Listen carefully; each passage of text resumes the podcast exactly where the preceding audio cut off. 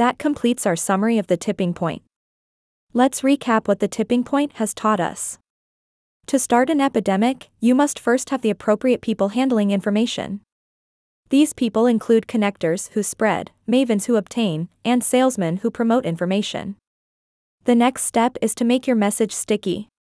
In a world of information overload, we must fight for people's attention. Lastly, the context of the information exists within is extremely important and can affect how well it spreads. Gladwell used a lot of examples from the world of business to explain the tipping point of an information epidemic but the truth is these laws are applicable to many fields. Once one understands this, one holds the key to understanding how any type of epidemic starts. You can apply those laws in your daily life to observe the world around you, catch those small but decisive factors, and eventually you may discover the tipping point for your own goals.